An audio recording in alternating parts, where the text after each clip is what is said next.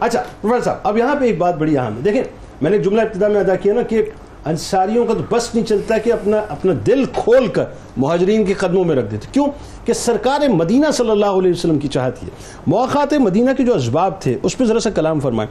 ساتھ ساتھ جو ایک یہ بھی بتائیں لوگوں کو بات کہ مواقعات کیوں کی گئی؟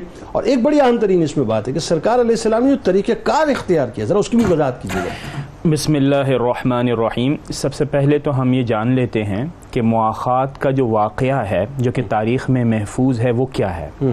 اور قبل اس کے کہ ہم اس کے اوپر گفتگو کریں یہ اصولی طور پر یاد رکھ لیا جائے کہ مواخات کا معاملہ روحانی ہے مادی نہیں ہے۔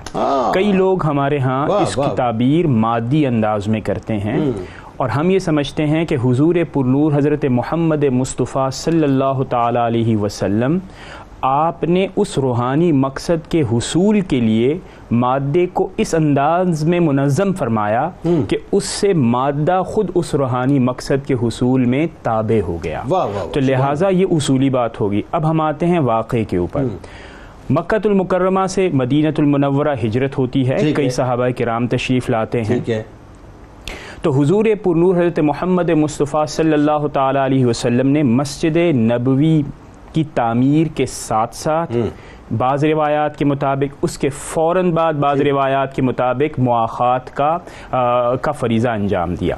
اچھا واقعہ یہ ہے کہ حضرت مالک بن انس حضرت انس بن مالک رضی اللہ تعالی عنہ آپ کے گھر پر تقریباً کوئی پینتالیس با اختلاف روایات مہاجرین موجود ہیں اور آپ حکم دیتے ہیں کہ آج سے انصار کو کہ آج سے یہ آپ کے بھائی بھائی ہیں۔ اس پورے واقعے کو ہم کہتے ہیں مواقعات لیکن یہ بہت ہی لمیٹڈ ہے۔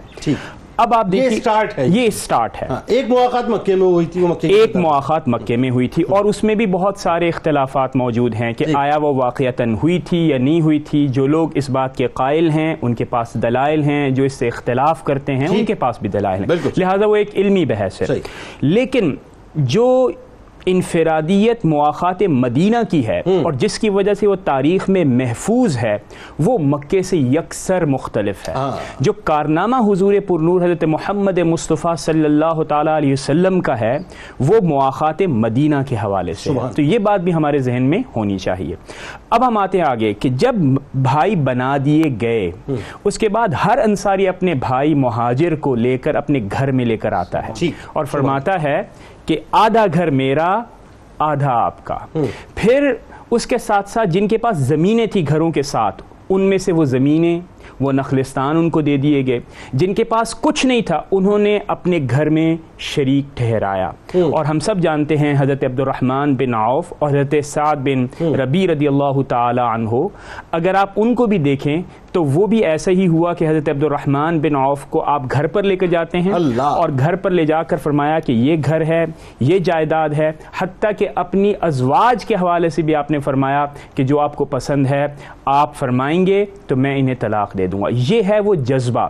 لیکن عبد الرحمن بن عوف رضی اللہ تعالیٰ عنہ نے کس طرح اس کا رسپونڈ کیا؟ ہاں۔ آپ نے فرمایا اللہ تعالیٰ آپ کو برکت دے دیں آپ کے اہل و عیال کے اندر آپ کی جائیداد کے اندر۔ آپ صرف مجھے بازار کا رستہ دیں دکھائیں اور میں انشاءاللہ تعالی تجارت کروں گا۔ اور تاریخ نے دیکھا کہ ان غیور صحابہ مہاجرین نے تجارت اپنے زور بازو عزت اور افتخار کے ساتھ اس ایک اجنبی لینڈ کے اوپر رہتے ہوئے اپنے جنگل کے اندر منگل اس انداز میں کیا کہ تجارت میں بھی نام کمایا اور اپنی جانوں کا نذرانہ بھی پیش فرمایا۔